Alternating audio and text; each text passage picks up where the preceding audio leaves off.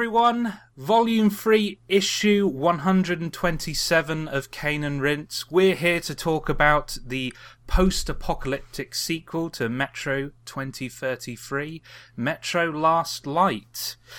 Um, but before we get into that, play along with Cane and Rinse Volume 3. The next five issues of this podcast will be a podcast on Burnout and Burnout 2, Point of Impact new Super Mario Brothers series, um, ending our Super Mario uh, ongoing podcasts, Portal 2, Hitman Blood Money, and Burnout 3 Takedown.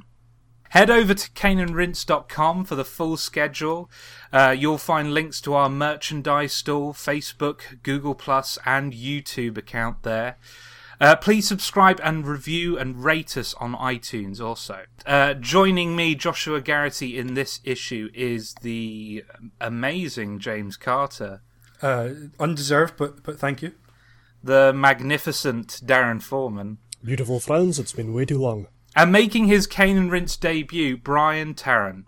Uh, welcome, Brian. Thank you. Pleased to be here. Cool. So uh, we've already covered Metro 2033 on issue 77 of Cane and Rinse. Uh, I wasn't on that podcast, but I know James Carter was. Yep. Um, just before we go get into our histories of this game, a, a bit of a interesting backstory with this game is that the original publisher, TH uh, THQ uh, entered Chapter 11 bankruptcy, and there was a point where um, it looked like uh, Metro Last Light was going to be cancelled before it was uh, sold to uh, Deep Silver uh, January last year. Um, that that was a bit of a scary time for Metro fans. I don't, James, you you were a fan of the original one. Were you mm. keeping up with this news at the time?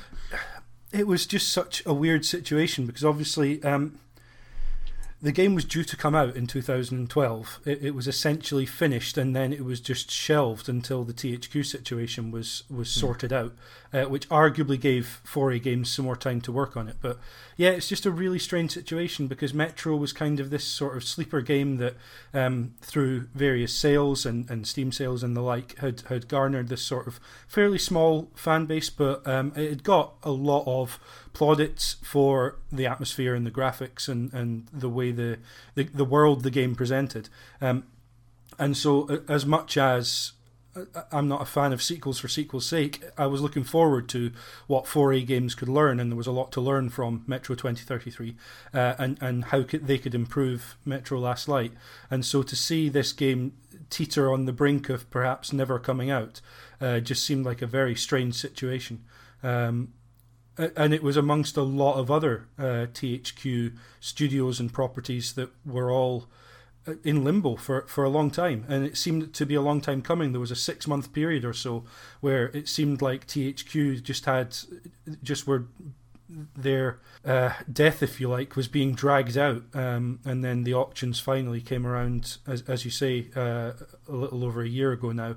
Um, Deep Silver or I guess more fully Koch Media was, was an odd place for them to end up. It's it seemed, I suppose, um, but uh, along with with um, Saints Row franchise and and Volition, um, Media seemed to want to uh, to branch out and, and expand themselves, and they used the THQ auction to do so, which was strange times, but it, it's nice to have seen Metro Last Light come to, uh, come to light, as it were. So, right, let's get into our histories uh, with this particular title. Um, seeing as you've already talked about some of the history of the game itself, James, mm. you might as well um, uh, start. Uh, we might as well start with you and your history with the game. Uh, yeah, I, I, um I played Metro 2033. I think about six months after it came out, and I played it on Xbox 360. Um, this was uh, a little while before I'd got a PC that was worthy of playing it, but I eagerly booted up Metro 2033. That was one of the first games I I um, installed and played on my PC when I got it a couple of years ago now, um, and it, it's it's quite a stunning game on PC. Um, but it does have its problems. When we did the Metro 2033 show, we, we talked quite a bit about the fact that the difficulty wasn't quite right, that there were issues and bugs, and, and things you would associate with a PC game, perhaps from uh, a developer from the part of the world that 4A games come from. Uh, the Stalker series being an obvious uh, comparison to make. Um, but everything they had to say about Last Light in the in the build up to it being released or you know throughout its uh, long development uh, just sounded really interesting. So um, I picked this up uh, on PC the day it came out. Um, and just didn't get round to playing it. Really oddly, uh, other stuff got in the way. Let's face it, Dark Souls got in the way. Um, so I, I, ended up playing it uh, over the past few days. Um, it's really strange to have eagerly anticipated a game and then just wait until I was in a position where I kind of had to play it for this podcast. That's never ne- never necessarily a good way to play a game, you know, under that kind of pressure. Um, but uh, but yeah, it, eagerly tucked back in when I finally did get around to it. Cool. Okay, uh, Darren Foreman, please uh, tell us your history with the game. Yeah, well, my history with Metro, the, well, the series is it's nothing particularly special. I mean, like I bought the first game largely on a whim, just because I had money burning a hole in my pocket, and I saw Metro 2033 sitting on still shelves, and I thought it looked interesting, you know, like the post-apocalyptic setting. And there was some certain amount of, um, I suppose, discussion about the game online, saying that it was really atmospheric. You know, they were trying to make a more atmospheric shooter than uh, might be typical. So I uh, took it home, thoroughly enjoyed it, and I was quite looking forward to Last Light. And it just so happened that um, I got offered it for review from uh, GameCritics.com. Okay, Brian. Yeah, I was uh, eagerly anticipating uh, Metro 2033. I think I'd seen a lot of coverage in Edge magazine and Eurogamer, and so I was following it up until release. And I'm pretty sure I bought it on release day. I can't remember exactly now, but it was one of those games where it promised so much different from the usual shooter that I thought, uh, you know, this is something that I can really get into and I can really enjoy. And I did. I, I played through it pretty quickly. I uh, didn't didn't go back through it again. Uh, I know there were reasons to return to it in terms of like the uh, the moral points in the story that you could uh, play around with, but I I traded it in quickly. And then when the news of Metro Last Light came out, I was I was watching it closely. I wanted it to come out. I was nervous around the time the uh, THQ collapse and sale was going on. But for, for whatever reason, when the reviews came out for Last Light and they talked about some of the changes that had been made uh, to, I guess, broaden its appeal, I got a little concerned because I, I liked some of the shakiness and the wonkiness of the first game. And I was a bit disappointed to think it might have been a bit too polished and that some of the rough edges might have been taken off and that might have made for a lesser game. So I, I, I, left it for a long time, and I only played it after listening to your podcast on Metro 2033. And I thought, you know, probably worth giving this one a go. Cool. Um, I haven't completed Metro 2033. I'm ashamed to admit. um, I I like a lot of the ideas that were in that game, um, but unfortunately, for whatever reason, um, it didn't end up uh, it didn't end up gelling with me entirely. I, I, struggled with the controls a bit, and I thought some of the uh, level design was a bit um, awkwardly mapped out. And but also to mention the fact that if you shot someone in the head at point blank range, you might accidentally bruise their their uh, their boots. Yeah, exactly. That's ho- horrible. But um, um, yeah, I, I just it's it was one of those games that on paper sounded like it was made for me, but the end product um, just yeah, it didn't end up gelling with me. So I wasn't that excited for Metro Last Light. Um, I saw some trailers for it, and the thing that's striking about Metro La- Last Light, um, and I'm sure we'll get into that later, is how good it looks. Um, like visually um, all the trailers like really i went whoa that's a huge improvement over the uh, original game. And the original game was no slouch on the pc um, anyway so it was pretty impressive. But i i just kept thinking well it, that that stuff wasn't the thing i had the problem with uh, in the original metro. Um, it was the combat it was just some of the level design. So i kind of yeah i just kind of forgot about it um, until it came out, and uh, a lot of people I trust started giving it um, good write ups, and, and there was some good word of mouth around it. Um, and I didn't buy it day one, but I did eventually pick it up cheap on the PC, which you know that, that you know two months later everything goes down to like 20, 20 quid on PC or lower than that sometimes. So um, yeah, I did eventually pick it up. And so, anyway, uh, the game was developed, uh, both games were developed by 4A Games, and this was um, released May 14th in the US and May 17th uh, in the EU. Um, so, I think it's important to set up this game. We kind of need to talk about the ending of uh, Metro 2033. Um, uh, I'm quite aware that uh, a few people listening to this podcast po- possibly haven't listened to the Metro 2033 game. Uh, it just seems like. Uh, from people I've talked to, uh, a lot of people, uh, for a lot of people, Metro Last Light was their first Metro game. So, James, I, I kind of would like you, mm. seeing as you're the Metro expert here, to talk about the um, ending of Metro 2033 and yeah. uh, how it sets up for the beginning of Last Light. Um, yeah, so uh, ostensibly at the end of Metro 2033, um, there were there were a good and bad ending.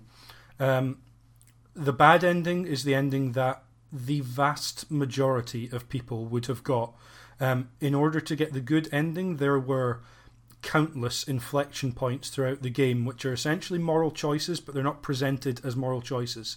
It's little things you had to do in the game. And in all honesty, in order to get the good ending, you had to do the vast majority of them. And in order to do all of those, you would need a guide to get it. So it's almost not a good and bad ending so much as an ending and a hidden ending.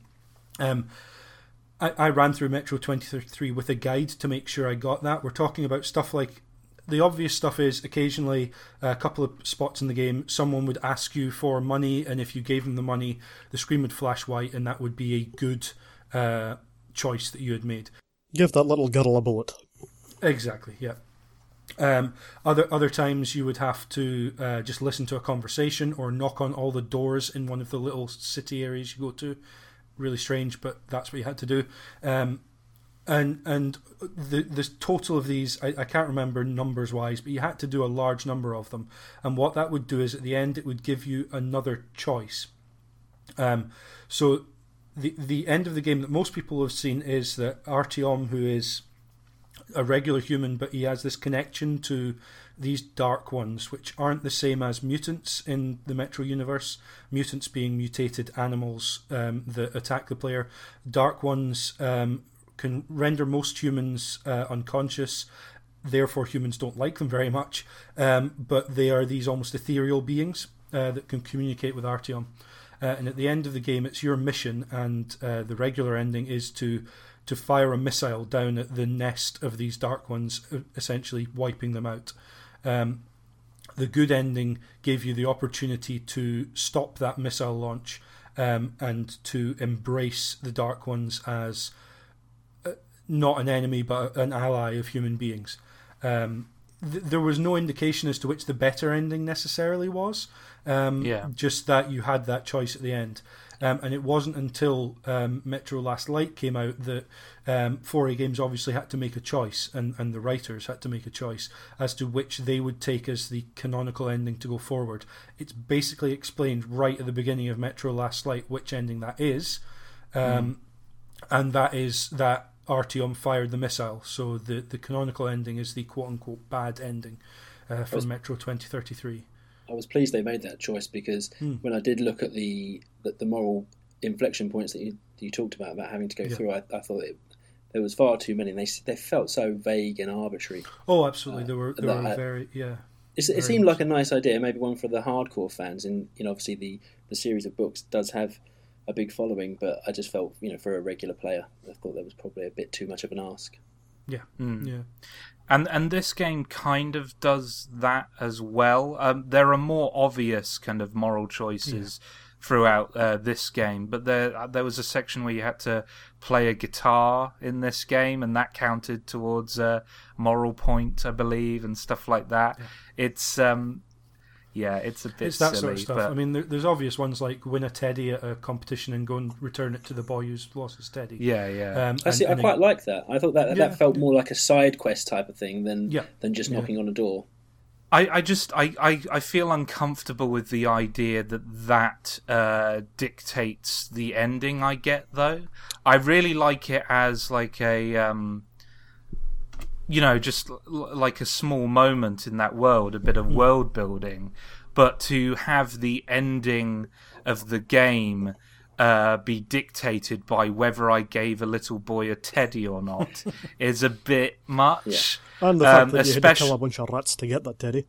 Yeah, yeah, and and you know, especially when you consider how dramatically different the two endings to this game are. yeah, Um, I, I feel like we need to, uh, you know, step back a bit here and actually talk about the setup of the ga- the game. So you start out the game and um, a a new dark one is detected in the area that you had just uh, uh, bombed, basically, and um, you go into this area with uh, the cool. Uh, what's her name? It's Anna. Anna, isn't Anna, it? Yes. Anna, and um, you go into this area and you discover it's ba- it's a child dark one, and um, and it's scared of you and it's running away, and a lot of the the plot of this game is you trying to track down this dark one, and it feels like you're trying to make up for what you did in the first game. Um, that that that was um, what you did was a mistake uh, in the first game, wiping out this race. Um, what what were your feelings on the narrative as a whole? Um, I, I'm curious because I have to be honest. Um, I was interested in it at first, but it kind of lost me towards the end um, when it. Uh, yeah, The thing is, the central theme of this, like searching for the dark one, it kind of feels more just like a setup to put you in a bunch of really crazy situations, you know? yeah, Like yeah. a lot of them are just wildly different scenarios that you find yourself in, just going from point A to point B. Then by hmm. point C, something completely crazy happens, and then one minute you could be in a essentially a concentration camp, and then the next year in you're basically running for your life in a boat from all these mutated piranhas that are trying to take you down. and the the changes are so drastic that you t- I tended to lose track of the the core idea quite a lot. You know, they kind of they kind of had to try and reel me back in by telling me why I was doing everything that I was doing. This was one of the reasons that that made me hesitate in buying it because it uh, it felt like it'd been touched by the hand of COD a bit too much. You know, it was looking at all the screenshots and everything for it. It just felt like they'd turned everything up to eleven in a game that you know in the, in the original game was had quite a low key story and it was a low key story about survival. And when and you know in this one we've got double agents, secret weapon facilities, you know, experimental viruses, all this sort of stuff, and it it felt a bit too Hollywood. I, I I, I can certainly see why they did that, and I mean, I'm kind of glad they did because it introduced Pavel, who I thought was a great character. Yeah, he was. Yeah, Um, I can't blame them for doing it, but I, I see where they're coming from, you know. The only thing is that really low key stories tend to not resonate with a broader audience. I mean, they were obviously aiming for broader appeal, but even though they did that, I did feel that they still nailed all the atmospheric kind of qualities that the first game had, more or less. Oh, absolutely. you know, like being able to sell that uh, world. Like, um, I can think of very few games that are able to immerse you in a world just quite as much as Metro does. Yeah, I, I, I agree entirely. Um, while I wasn't completely sold on the, the, the story that this game was trying to sell, I was absolutely, uh, you know, enraptured by the world they created in this game. Um, both the, you know, horribly, horribly dark and dank um, railways and, and stuff like that, and the surface, the surface areas are fantastic. Um, the way uh, just I, I think the most amazing thing for me is the first time you put on your gas gas mask in this game. You go up to the surface and you you know you it's raining and uh, one of the ins- uh, things you can do is wipe your mask. And something as simple as that just wiping the muddy rain off your mask completely immersed me in that world. Like it just it sold me on the idea that I that this environment is dangerous and hostile, and I am in this mask, I am in this gas mask, and I depend on it for my survival. It was. It was a, a small touch, but it was a really clever one. The thing is that they sell these kind of small moments so well as well. Like everything is just immaculately done. Um, for instance, when you're wiping your gas mask, you can kind of feel the the hollowness of it between you and the actual glass. Yeah, the Because the sound is is- muffled, yeah, you know? Yeah, yeah, yeah. Um, I think the other thing they do, which is really clever with that a particular touch, when you first wipe your hand across, it actually is harder to see, which is you know that streaky pattern you would get when you you wiped a, a damp cloth across a window or something like that. Um, you would get that. You would get a streak, and then it clears. Um, and again, that little touch, that little just little realism, I suppose, that you are just smearing initially, and then as as the droplets kind of reform again, it clears over. Um, that's that's really good. Um, and the fact that before you have to change your filters, your mask starts steaming up, and the dr- condensation droplets arrive on it, and you hear your breathing more because obviously the filter's starting to get blocked. Stuff like that, uh, little touches. Um, that put that arguably could put a barrier between you and the gameplay. That's the that's the point. Is that there is this barrier between you and the world of, of having this mask on. You feel claustrophobic. You can hear your breathing. You can hear your heartbeat uh, more because it's sort of re- reverberating around inside the, the gas mask. It's all really clever stuff. And your watch is a hell of a lot better at telling you how much uh, air you've got left in your filter this time out. Yeah. The, the the watch being a countdown. That I, I think that's a pretty good example of a kind of concession made to people.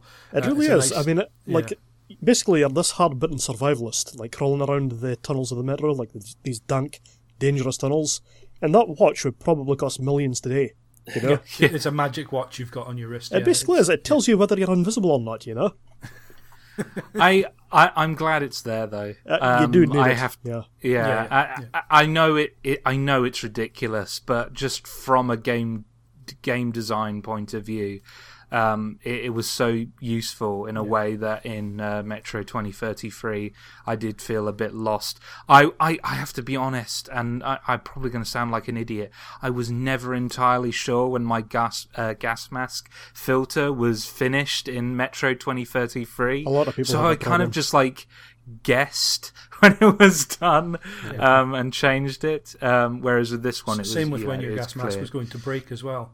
Um, that Yeah. was always kind of up in the air. Um, just quickly on the narrative, I think when when I first started up Metro Last Light, something struck me, which was I'd already played through Metro 2033 uh, and and got the the hidden ending. I'm not going to call it good ending because it's, it's kind of ambiguous as to what the correct ending is to a certain extent, or at least if you No, call not it if- really. well, if you what I mean is if you call it the good ending, it makes like you said, Josh, it makes it feel like they made it. Uh, or Brian actually, I think said it makes it feel like they made it unreasonably hard to get that good ending, um, and and very arbitrary, and therefore it, it makes it feel like the the designers of the game are kind of cheating you out of getting the good ending.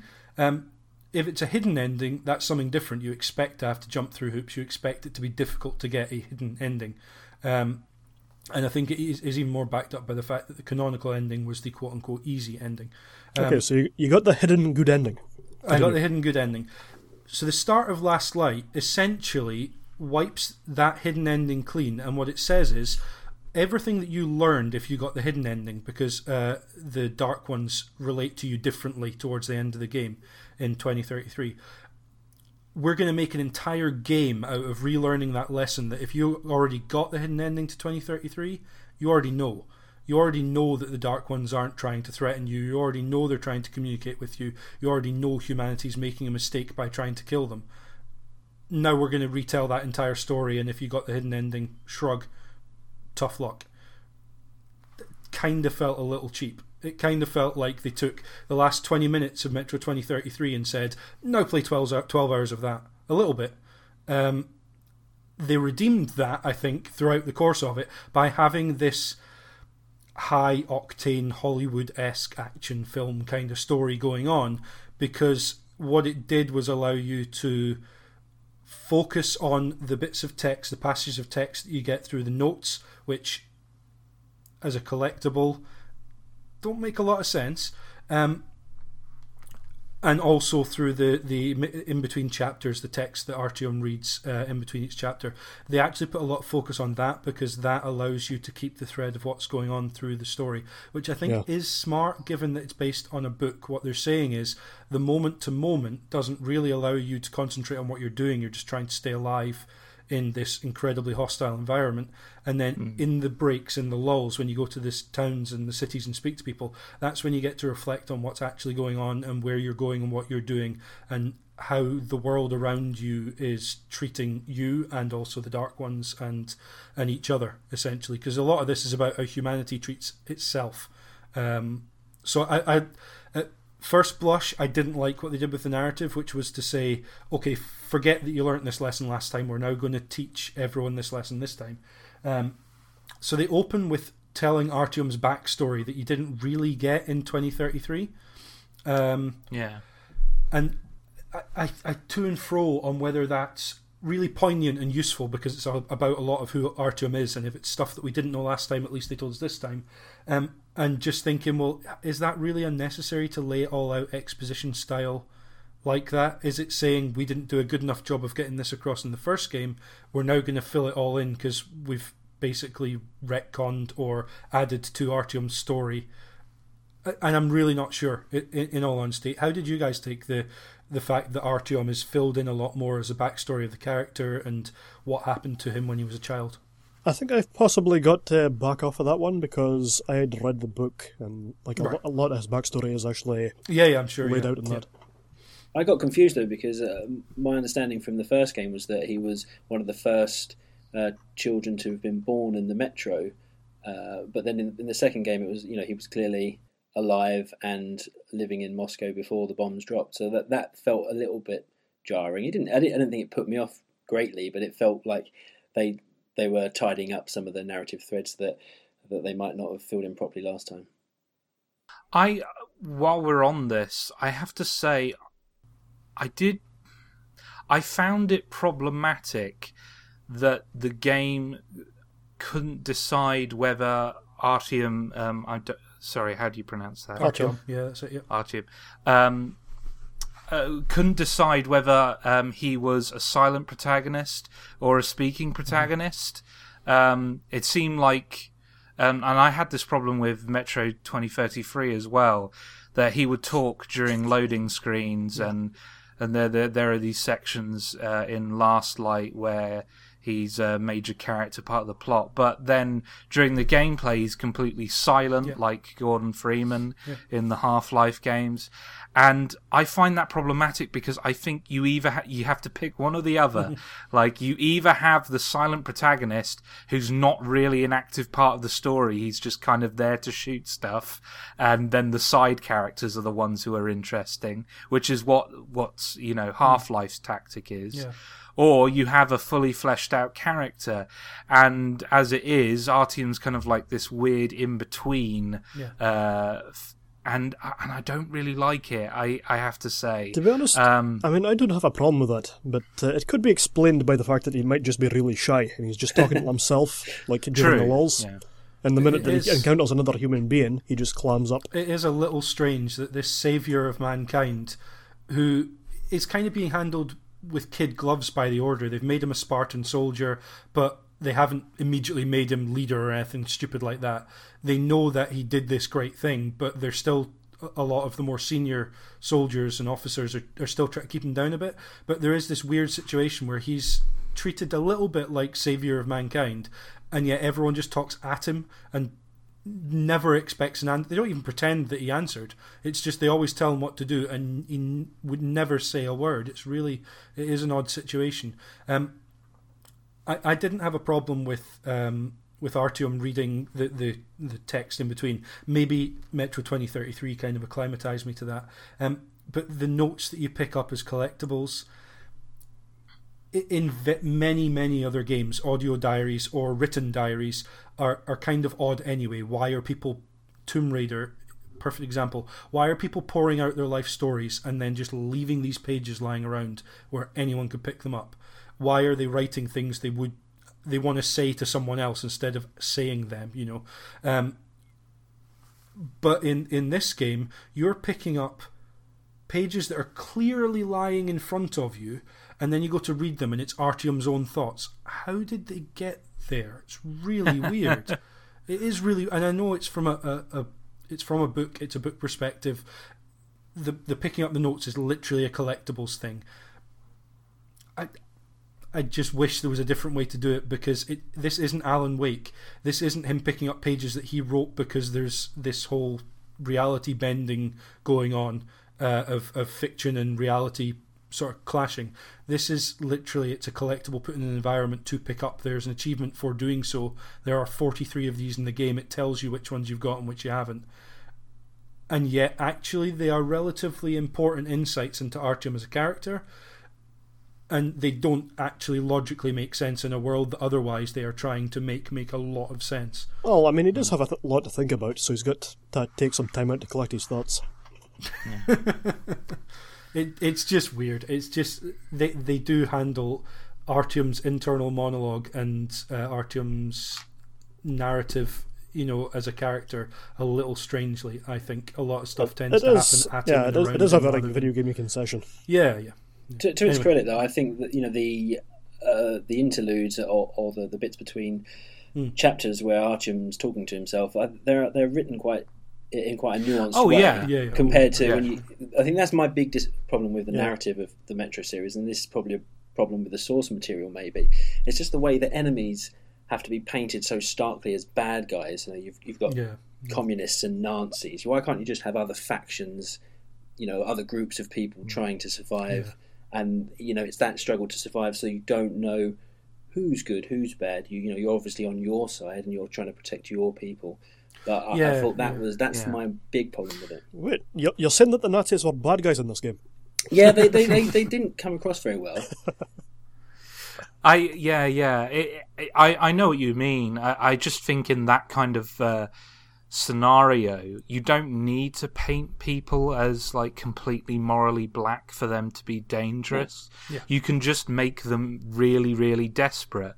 You know, if there are films like The Road who have depicted you know cannibalism and stuff like that, but none of the characters are painted as you know mustache No, mustache twiddling villains. They're all people people who are desperate to survive, and I think that's kind of enough. Hmm. So to have the Nazis show up, and I know this isn't a problem. Yeah, this is a problem with the source material rather than the game, but still to have the Nazis show up and be you know Third Reich, yeah, purify the human population and stuff like that. Yeah, Hmm. It's also really weird because because they are the Nazis or, or a modern incarnation or a future incarnation, I guess in, in this case of of Nazism. Um, they have to measure the heads of people and decide whether or not they qualify as a mutant. And if they're a mutant, they need to purify the human race and get rid of them. It's a little too on the nose. And then at the end, you're supposed to buy the fact that these people are at a peace treaty and deciding to make, you know, to to sign a peace agreement. So they've gone from we are going to kill everyone who is different to oh we can probably learn to live with you if it means peace. That, that those are Yeah. completely incompatible points of view. They either believe what they believe and are, are going to isolate themselves from the impure parts of humanity or people that think differently and potentially try and eradicate them, or they're actually just people who are desperate for, to survive. And when a peace treaty comes around, you know, they they say they've done what they've done because they're scared, and now they're willing to to try and be brave and sign this peace treaty. But it's really strange, and the the motives I think for the the Reds, who essentially become the bad guys, don't really seem that clear either. It seems to just be mm. there's this one guy who's a general who's decided that the best way to go about a, a peaceful existence is to just wipe everyone else out. Yeah, that that that's where the narrative kind of lost really me weird. towards the end. It, I was really confused about the motivations of The the, thing is- antagonists. Each of the factions is trying to get their hands on the bunker on D6. Oh, absolutely, and they're scared if anyone Like- else has control of it. Yeah, That's exactly what it is. I mean, it is a, a big struggle for power, you know, like they want it, and uh, yeah. they've got it in their heads that this bunker basically contains everything that mankind would need to survive. So whoever controls that is going to control everything from a power standpoint. Yeah, but but think- equally well, they've they've orchestrated and, and set up this scenario where there's going to be a peace treaty where everyone shares. You know, the Hmm. Order, the Spartans currently have control of D6. They are saying they are willing to share equally D6 with everyone, and Yeah. and yet they only actually the the Reds only orchestrated this situation so they could annihilate everyone. It seems really strange. Yeah. Yeah, especially when they go to great lengths uh, trying to explain that you know there are plenty of resources for everyone Yeah. here. Um, it seems like if they did work out that peace treaty, everyone would be fine. But no, we And- we want it for ourselves. And within, Uh, or- within an hour of gameplay, there's also a bit with Ebola virus being unleashed on a bunch of uh, civilians. Yeah, Yeah. yeah, yeah. Yeah, I mean, As I said, I- like earlier, I mean, it really is. You're going from one strange uh, like part of the world that is largely self-contained. It kind of has threads going into other things, but um, like you're dealing with Ebola viruses, you're dealing with slaughter, you're dealing with uh, concentration camps, Yeah. and then there's a peace treaty right in the middle, as you're saying. So yeah, it, it's it's an odd narrative, and it, and it definitely does feel.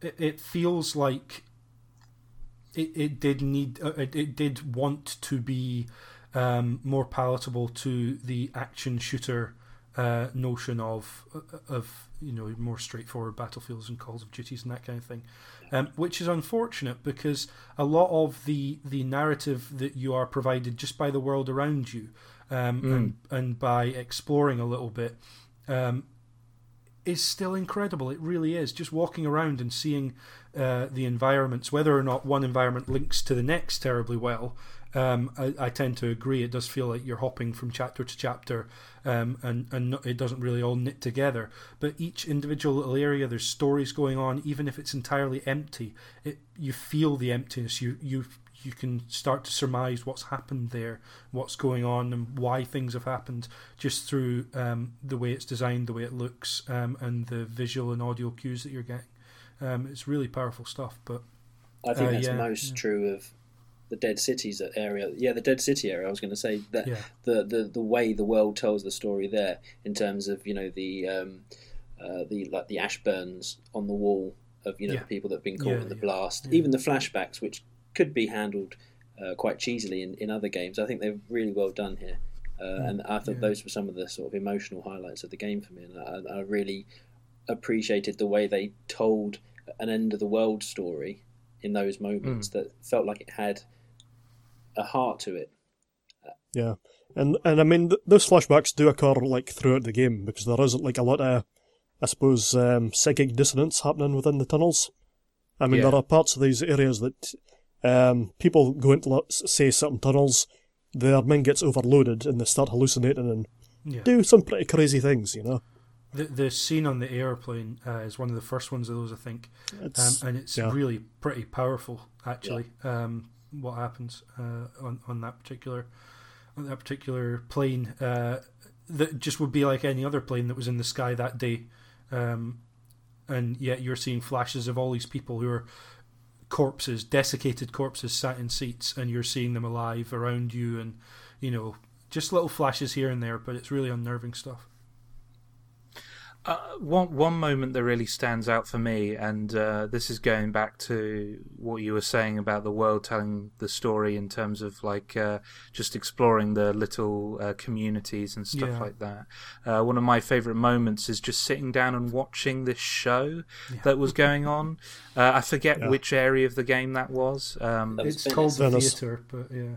yeah, and and it like the show like in terms of the quality of the performances on there were you know kind of crummy and campy and and rubbish, but that felt really organic and natural for what you know they had in that in that world and in that small community they had created, and and it was really nice watching all these people who have nothing like they have nothing to live for well they they do have something to live for because they're making something uh, to live for with this community they've created trying to entertain each other and stuff like that i I thought that was really beautiful because despite the horror of their their living conditions and all of that, they're still trying to keep morale up and uh, Yeah. and entertain each other. And it was just a really adorable little moment. And I think it it, it um like I like Bioshock Infinite, but I think one of the one of the complaints that I think is really valid about that game is that a lot of the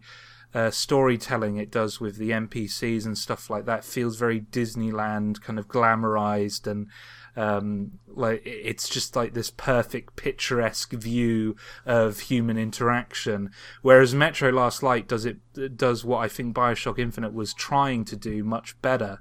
All of the interactions with the NPCs, while they may be very very scripted, feel very organic. They don't feel forced or or um, it doesn't feel like you're on some kind of uh, theme park ride or anything like that. It just feels like these are these people acting the way they would in this scenario.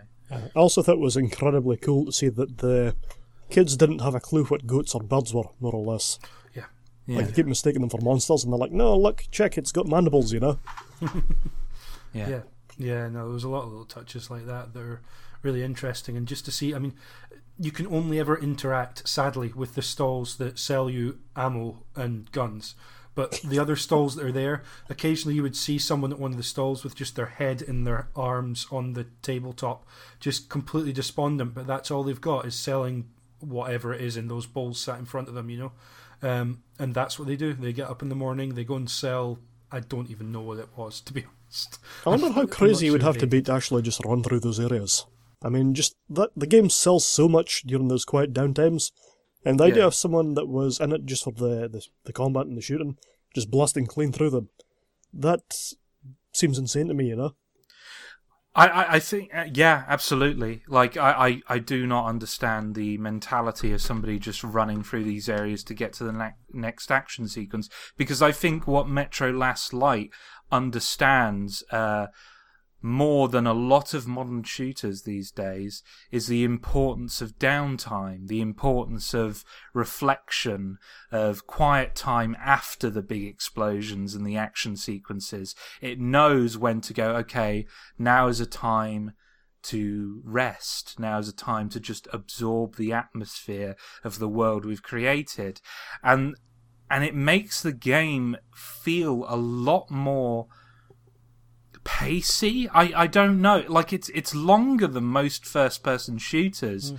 but it, it it kind of felt like it zipped along for me in a Yeah, way much, yeah. that a Call of Duty game doesn't because The thing is, Call of Duty get it, it feels like with um and I'm not disparaging the Call of Yes, Duty are. games. They're well well I kind of am. But they are well made products. But it does feel like you're being uh trolleyed to the next set piece, like the next set next action more big, bigger, bigger, more explosions, more the, th- the thing is, I mean, it's not even just that. The problem with like a game that is constant action or just constantly doing one thing is that it'll always feel one note.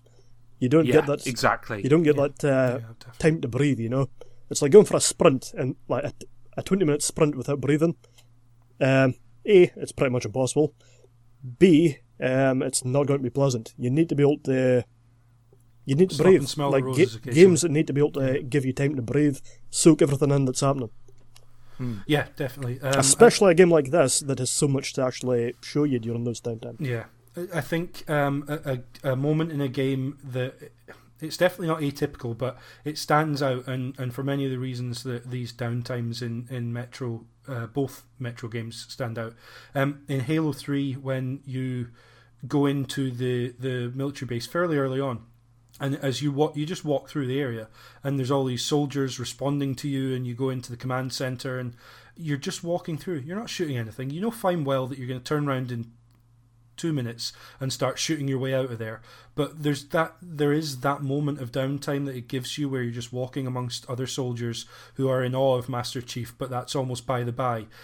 You you feel like this is a stolen moment amongst the, the mayhem. And that's what all of these moments in Metro feel like. It feels like people stealing these moments of distraction from what's going on.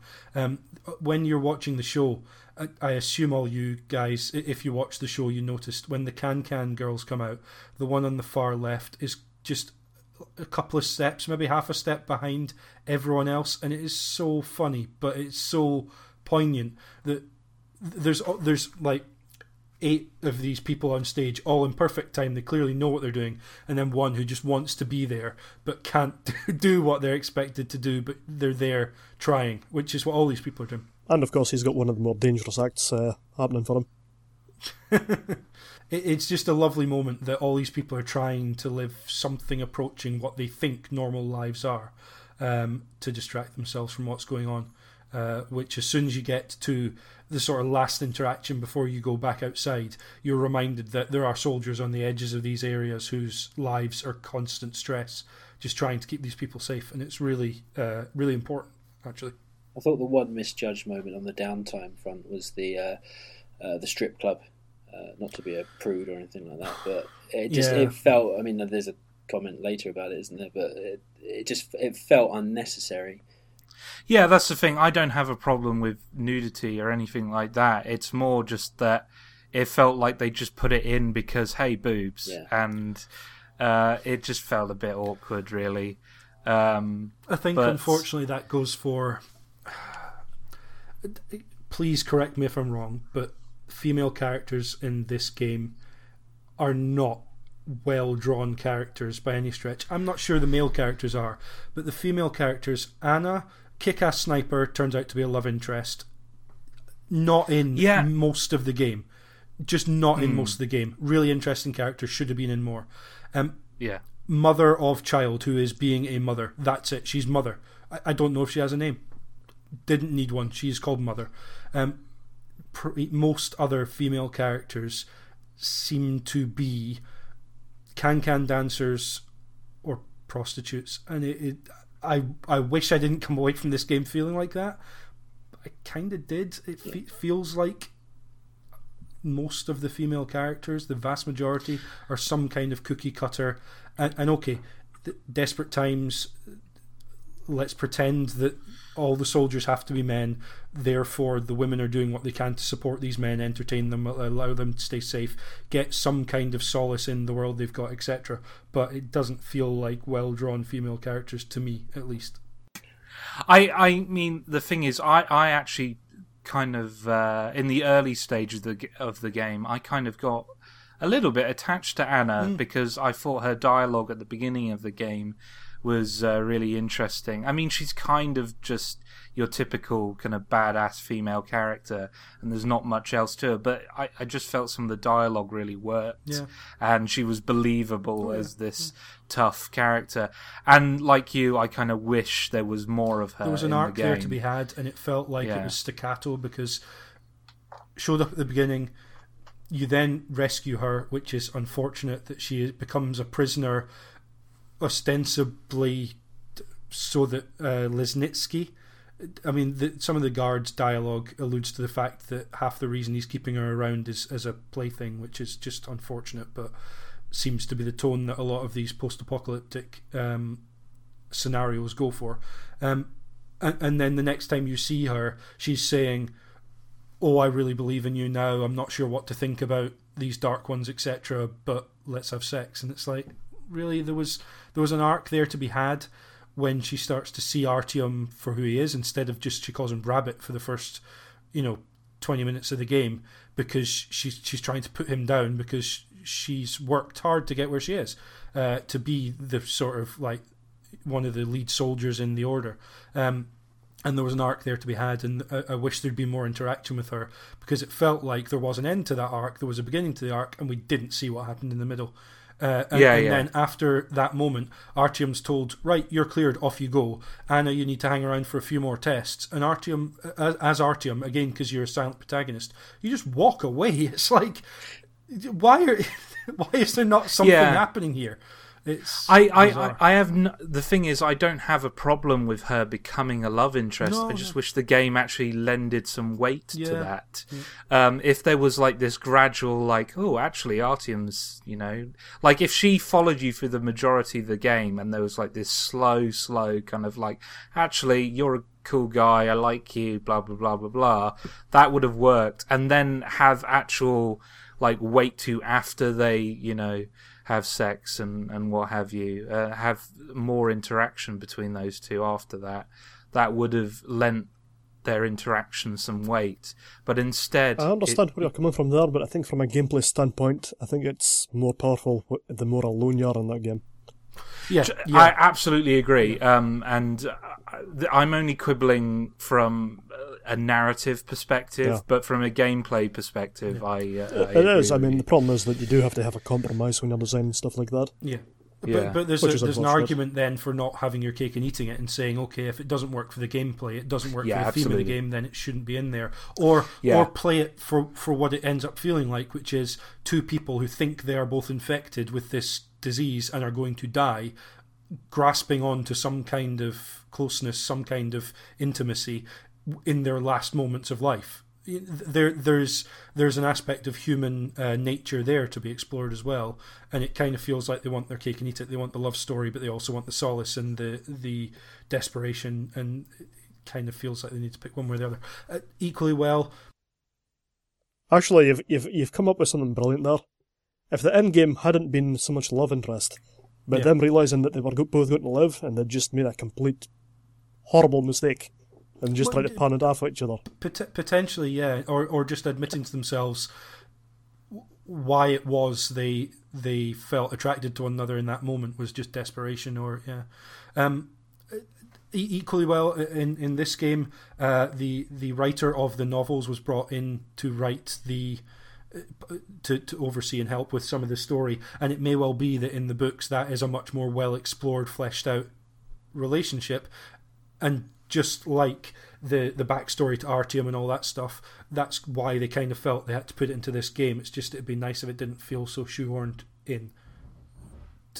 Maybe I, I, I'm no game designer. I don't know how to do any of this stuff at all. But it just it didn't ring as true as it, as it may have done for for a character in Anna who was re- really a really great character, despite the fact that for the first ten minutes of the game she's shouting left and right to you when you're on a path that is painfully linear. It's like left. Well, where else am I going to go? There is only left. Really bizarre opening to the game, I think. And Um, why did it have to be Anna anyway? Why not Pavel? there, there is something to be said for that because there's definitely that aspect to the relationship between Artyom and Pavel, actually, isn't there? Where they, they do rely on one another, and then, I mean, they almost have the classic romantic comedy arc to their their story, where one Yeah. one feels betrayed, uh, or in this case, is actually betrayed. But uh, but yeah, that that's an incredibly interesting relationship again that unfortunately is kind of taken away from us for a large part of the game because of the need to to be alone in that environment. Uh, so yeah, And also to throw us into a bunch of really like disparate kind of situations. Yeah, uh, it's. I, I still think it's. Mu- I agree with you, James, but I think it's still much better handled than Anna's arc in this game. It- Like there is an arc here Yeah, with these definitely, two yeah. characters. Um, I I have to. I know Darren, you're quite fond of Pavel, um, and while I think he's uh, one of the more interesting characters in the game, I actually grew to hate the guy after Oh, a while yeah, um, just because uh, it, it seemed like when he wasn't being incompetent, he was being an asshole. That's why I liked him so Um, much. uh, yeah. Um, uh, he, I, I think he's certainly. I, I, the game would be lesser without him. I'm not saying like uh, I would rather he wasn't in it. Like the game would definitely be um, a lesser experience without his presence. But um, after a while, I kind of wanted him to die, and you're given that opportunity at one point. Oh, okay, Josh. game. So uh, here's the moment of truth. When you had the chance to kill Pavel, did you? no, I didn't kill him. Then you didn't want him to die. Um, I kind of had to think about it for a while, though. But but isn't isn't that great? The and okay, That's the thing, though. I mean, like in games, you're conditioned to do the right thing more than anything else. You know, even if you're even if you're absolutely desperate for someone to die, a lot of the time you won't make that decision in the end because you'd feel as though you've been guilted into leaving him alive. You know, Uh, but the the moment at which you find out that he's betrayed you, for a good while after that, I wanted to believe so much that, that the, when he sent you on ahead uh, and spoke to his superiors, I wanted to believe that he was given no choice. That he actually wanted to help you. He wanted to, to take you on to Polis and, and to repay the debt that he he would have hopefully felt that he owed you for saving his life. Um, I, I so much wanted to believe that he was in that situation that he did want um, want to help you and, and that Korbut or whoever else just had not given him the option. But then you quickly realize, well, not quickly, it takes a little while, but you eventually realize that no, he has dyed in the wool. He is 100% on on board with this plan, and that he is one of the three people amongst the Reds who is right at the center of this plot, along with Korbut and Lesnitsky. They are the three that this whole thing ends up revolving around. They are the three that are in Lesnitsky's um, memories of what happened when you see those and you realize that he was right at the heart of this whole plan to wipe out basically the entirety of, of humanity in the metro system. Um, which I, th- I thought was really interesting that for a long time I wanted him to not be. I wanted him to be a good guy because he is quite a likable character. Um, I think that's the, the mark of a, yeah. a well written character. I think. Oh, definitely. It, it, does it does feel like a betrayal when it happens, and you do, and mm. you are expecting it to be a double uh, or you know, to be a he'd to turn around and say, "I was only kidding. I was yeah, just using that yeah, to get away." But it is, it, it, it, feels bad. I let him die. I let him die. Right. Uh, I felt so bad about it that I let him die. Yeah, I think it's interesting as well in, in the game that. Um, so one of the one of the moral points in the game that leads to the hidden quote unquote good ending, uh, which again pretty undeniably is the good is the better outcome uh, in this game one of the moral points is is basically not killing anyone that you have the the option to not kill. Um, that goes for mutants towards the end. You're given the option to not kill some some mutants, but for soldiers, absolutely. Um, yet, you will knock a soldier out and take the filter off their gas mask, which is yeah. pretty much killing them. You may have chosen knockout, but if it, I instinctively just hit X every time it gave me the opportunity to scavenge anything because resources are so slim. Uh, despite the fact that at a couple of points I had more than 40 minutes worth of filter uh, yeah. time built up. I did not need that much, but that's the nature of, of you know scarce resources is it, it prompts you like Fallout to pick up everything. Um, and and yet it gives you a prompt to take the filter off the gas mask of someone you've just knocked out to try and spare, presumably damning them to radiation sickness and death. Um, and, and, equally well when you're on the train tracks with uh, Regina, is it the name of the the buggy? Um, you may knock out someone who's on the tracks who's come to investigate the vehicle that's there, and then drive over the top of them, um, which is kind of this weird situation where clearly they they can't count that as a kill because that would just be too difficult gameplay wise to get around. But to all logic, you are killing this person just that you mm. chose the prompt that popped up and said X to knock out. Which I think the prompts as well are a little unfortunate in this game. The fact that whenever it, my watch starts beeping a minute out to tell me that my filter needs swapping, and right on the middle of the screen, pre- hold LB to swap filters. Yeah, I know. I've done, done this a few times you know, in so many other ways, the charge of your weapons, um, the charge for your torch, you're not given a prompt telling you you need to do this now. And then in other situations, they stick a prompt in your face and lift you out of that. Um, it's the same with killing. Um, I'm all for zero kills runs on stealth games, which this essentially is if you want to play it that way. Um, it's just a little unfortunate that they, they then allow you to logically you, you know mess that situation up, which is just a, one of those unfortunate um, disparities between gameplay and, and narrative. But it, there it is. Seeing as we're on the mm. topic of the gameplay and the combat and, and so yeah. forth, um, Metro Last Light does make a number of changes to the way the game feels and controls um, uh, to uh, Metro 2033. And I'm curious as uh, I believe uh, you, James, have completed it. Darren, you've completed 2033 as well, haven't you? Yeah. Uh, all of you except for me, haven't you? Yeah. Uh, have complete.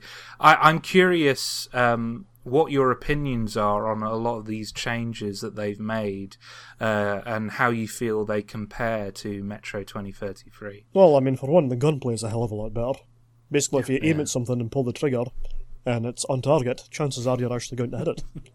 you know, that wasn't actually the case in 2033, which seemed almost random, you know, it kind of felt a bit like, I don't know, like Fallout number generation, trying to determine just how much damage you did. without the the surfaced mechanics to explain that away, like you've got in something like Fallout. But yeah, Yeah, because I mean, I mean, it looks and plays like a first-person shooter, but it's got this weird kind of background to dice rolls, you know. And it's, the gunplay is a hell of a lot better. The stealth is massively improved to the point where I think it affects the game, because yeah, Artyom is not just this and survivalist.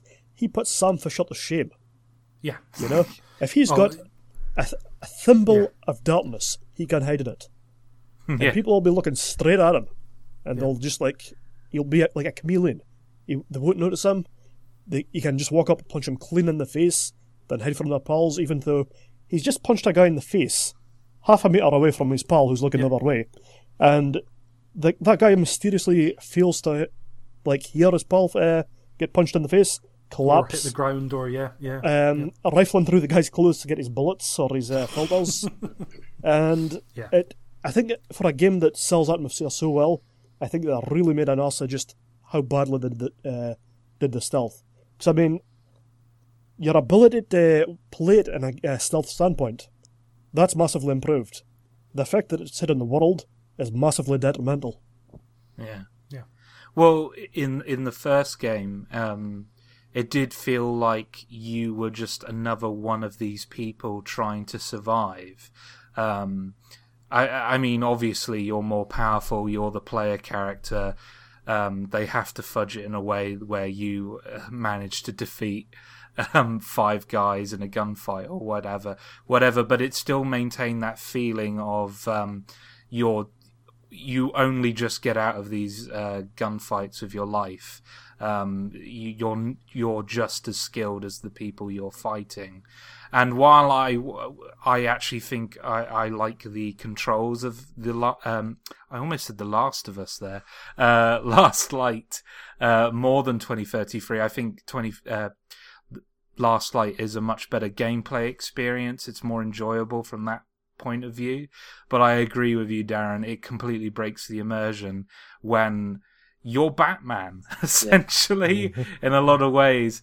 Like you, you'd have to be wearing some kind of light negating clothing or something for those guys to still not see you two feet away from them. Um, it it is it does break a lot of the logic in that world, but I don't know. I, I feel like I'm willing to forgive it just because I enjoyed myself a lot more in this game than I did with 2033. Um, I enjoyed, you know, puffing out all the lights and and attacking people from the shadows. I kind of just I just decided to accept that this guy is some kind of Captain America, Bruce Wayne super soldier, and just yeah, went with it, and uh, I, I ended up really enjoying a lot of the stealth gameplay, despite how ridiculous it is. Um, the thing is, I mean, like the actual gameplay elements have been massively improved. I just think that with some simple tweaks to enemy placement, um, their ability to hear what was going on and figure things out, it could have been both a much better game to play and it could have um, avoided breaking the immersion that's in the current uh, version of it. Definitely. I, I, I, when you said the stealth had been improved, I was going to say I think the it's just the AI had been dumbed down uh, rather than them fixing anything else. But I did, I, I enjoyed the feeling of playing the, the stealth role in this game much more than in 2033, where a lot of the time you'd try it, you'd fail, and then you'd get into a, a pea shooter fight, wouldn't you? Essentially. Uh, So I definitely, I'm with you, Josh. There, it was. I was happy to put that aside for gameplay reasons. I, was for the first couple of hours.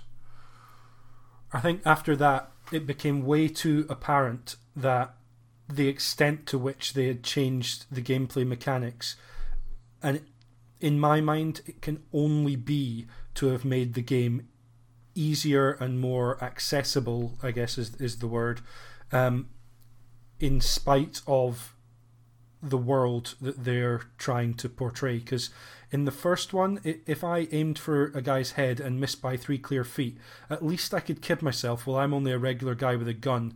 I'm not a super soldier. If if I tried to sneak past someone and failed, I mean, there was there was one level where um, there was an achievement for getting through it unseen that was nigh on impossible to get in Metro 2033. It was ridiculous because it seemed almost like luck whether or not you were going to get spotted. At least I can pretend that, or at least I can imagine that that's in keeping with the world. Where if you're going to try and sneak past someone, in all honesty, it's going to be luck as to whether or not you can do it, as to whether or not they happen to catch a glimpse of you, because you're not invisible, you're not a ninja, you're not Batman, you're you know you're not anything more than an average person. And likewise, if I try to shoot someone and miss, well, probably if I picked up a rifle and tried to shoot someone in real life, um, there's every chance I would miss by a large margin because I'm just a regular human being. Whereas in Metro Last Light, you can walk up in front of someone and still get a prompt to knock them out or kill them. And it doesn't matter. Their vision cones in darkness are zero. In light, they are incredibly narrow directly in front of them to the point where you can just walk up, like, not even side onto them, even slightly from the front. They will not see you. Um, if you shoot a light out, they will hear it and they will immediately assume there's someone there, which is great, I think, because in other stealth games where you can shoot a light out and everyone goes, huh, the light's gone out, and doesn't actually register that there is glass everywhere, someone's just shot this light out, is ridiculous. So I, I like that, but the fuse boxes that are around, you can turn off the switches standing right next to someone. They may remark that the light's out, they probably won't, and they certainly won't come to actually do anything about it 99% of the time that's I mean that's a stealth trope that I don't particularly like either, where you switch off a light switch, the enemy comes, turns it back on, goes back to their spot, you switch it off again, and you're playing basically you know hide and seek with someone um, using the light switch. But to have them not respond at all to the fact that you've just shut down all the lights in the area is a little bit weird. I'm just saying, like most of the places where I put up fuses, um, yeah. they, they did send someone over to actually just put it back on. I, the only time they mentioned that was the first time I got into a room and there was a fuse box and someone was talking about the fact that the fuses must have gone to alert you to the fact there were fuse boxes there. Any other time I shut off the fuse box, no one came over. It was really weird. I don't know why on earth that was because surely that would be. I mean that that's a if you're going to put in standard stealth mechanics and adopt them from other stealth games, rule number one is you have light switches there to turn them off so that you don't have to shoot at a light and give your position away and that draws an enemy over. That that's what you do. You draw an enemy over to the light switch knock them out. It just seems really really weird that that would be that that just didn't happen for me yeah. at all I mean, as really I was saying, I mean, I think that the mechanics behind the, the stealth and the gunplay have been improved a hell of a lot. Yeah. The only problem is that the enemies are imbeciles this uh, this time out. Yeah, yeah, yeah, yeah. I think that's part. Yeah, the majority of the problem. It seems um, in a couple of scenes, all it took was for them to get a brief sight of me, and suddenly everyone in the place was on alert.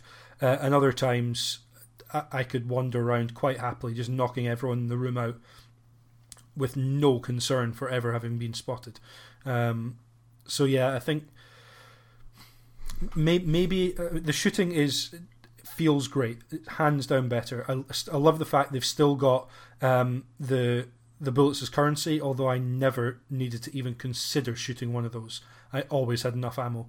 Um, I love the fact they've still got the hydraulic weapons um, and that you still need to pump them up.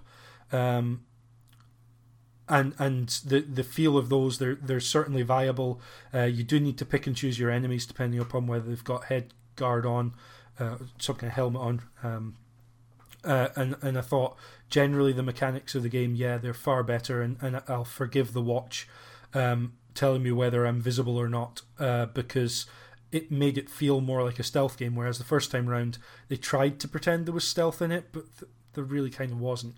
Um, so I, I liked all that, but it just felt too easy after the first couple of hours. The first couple of hours, I could kind of think, "Wow, I'm doing really good at this." You know, anytime I am spotted, you know, I, I take care of them before they raise the alarm. Um, I'm able to take out enemies left, right, and center. Um, but it just started to feel too easy fairly quickly. Maybe Ranger mode would have changed that. I didn't play it in Ranger mode. Um, but I've seen this in games before. Fallout New Vegas, I went straight on to realistic mode, and um, it, it it it felt artificially difficult. And I, I don't know if this would have felt any different, but but maybe it just felt too easy, and that kind of broke some. They of the haven't put for. Ranger mode into the game as a standard feature, have they? Yeah, it's It's it's, DLC, DLC. It's DLC. Yeah. yeah. yeah. One of the weirdest missions in history. It's Mm. it, yeah, it's very bizarre. It, it says at the beginning, um, you know, ranger modes just for people who want a you know tough challenge, people who are experienced with with Metro games, essentially. Um, but but yeah, I, I clicked on it and it then said go to the Steam store and, and I thought no, I'm not I'm not doing that. I'll Yeah. just play the version I've got here. Um, I think they ended up getting into some trouble about with that as well, didn't they? Because one of the developers said Ranger mode was the way the game was meant to be played, uh, Yeah. and then started It's charging DLC. for it, which is uh, probably a bit cheeky on their part. Um, I I heard it was a holdover from a decision at THQ that, that that they were asked to make that content uh, DLC content, and then it kind of stayed that way when they went over to uh, Deep Silver. But Yeah. um, the part of the problem is that in Metro 2033, Ranger mode was added as DLC, but it was added after the fact. It was a wouldn't Yeah. it be great if let's add this in, and it was Yeah. part and parcel of some extra content that, I, as far as I know, they charged for it. But it kind of made sense. It was an update to the game. They added some extra stuff. Fine, yeah, okay. But this time around, to then hold that back and charge again when they knew that it. It, it was appreciated as part of the game first time around in Metro 2033. It, it Yeah. does feel, yeah, cynical, unfortunately. I I do want to uh, draw our attention towards the surface areas of the game because I don't think we've really touched on them too much. The areas of the game where you really interact with the creatures and the the world above more than the uh, humans uh, who are scuttling about in the tunnels. I I have to say th- these are by far my favourite sections of the game. Absolutely superb. Um, the fact just- that they're lighter makes them because last time around it was all dark, it was all raining, yeah. and it that made it scary. This time around, they kept that tense, scary atmosphere, but they put light in it, and it just you see the damage. I mean, you see what's become of the world. It's yeah, there's absolutely More than just light, they've also got some of the best um, weather effects in the business. Like the rain in this game Yeah. is just stunning to look at. The effect it has Yeah. on your mask is incredible. Mm, There is a section, I think it's actually just called Bridge, where you come Yeah. up onto Yeah, the surface near a bridge. There's a bunch of enemies scattered around, you know, they're just kind of doing their own thing. But the most impressive aspect about this entire sequence is there's a rainstorm coming in, and you can look to your left and see it just kind of approaching the bridge. And then when it hits you, just all the weather effects in there are just incredible to look at. Just horizontal sheets of rain. It's beautiful. It, but that section of the game is by far my favourite section of the game, just because aesthetically it's incredible. Um, I, I haven't seen anything like that before, and I know that sounds slightly hyperbolic, but um, I, I'm I'm being honest. I I really haven't seen rain effects like that in a game before. It was so impressive, and especially the way um, the raindrops would patter against your gas mask as well. Um, oh, it it made the world feel alive. It made it feel dynamic. Um, it made it feel like, and I know this is a phrase that gets used a lot, but it really did feel like a character in its own right. Um, the the surface world.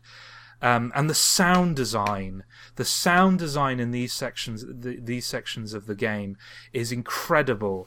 Um, just the use of the wings of the demons in the background. They don't even have to be an active enemy for them to be scary.